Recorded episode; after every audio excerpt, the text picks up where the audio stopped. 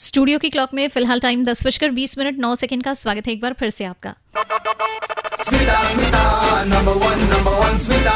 Morning number morning number one पे।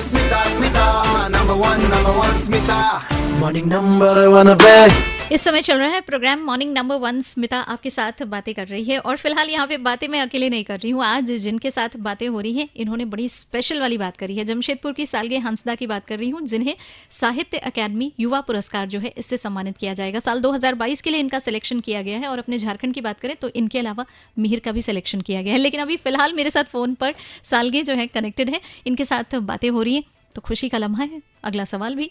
अच्छा सालगे मुझे एक बात बताइए क्योंकि आपने ये किताब लिखी और आपकी पहली किताब है तो सुपर एक्साइटेड वैसे भी आप बहुत साउंड कर रहे हो और मैं सुन पा रही हूँ कि वो खुशी आपके अंदर महसूस हो रही है। ऐसे लाइफ में ये जो अचीवमेंट है ये आपके लिए बहुत ही स्पेशल वाली है? हाँ मैम सबसे स्पेशल मोमेंट तो यही है क्योंकि इससे पहले हमको इतना खुशी और इतना मान सम्मान नहीं मिला था। और जितना भी हम किए हैं छोटा मोटा किए हैं प्रोग्राम अटेंड करते थे सेमिनार वगैरह तो कविता वगैरह बोलते थे। हम्म।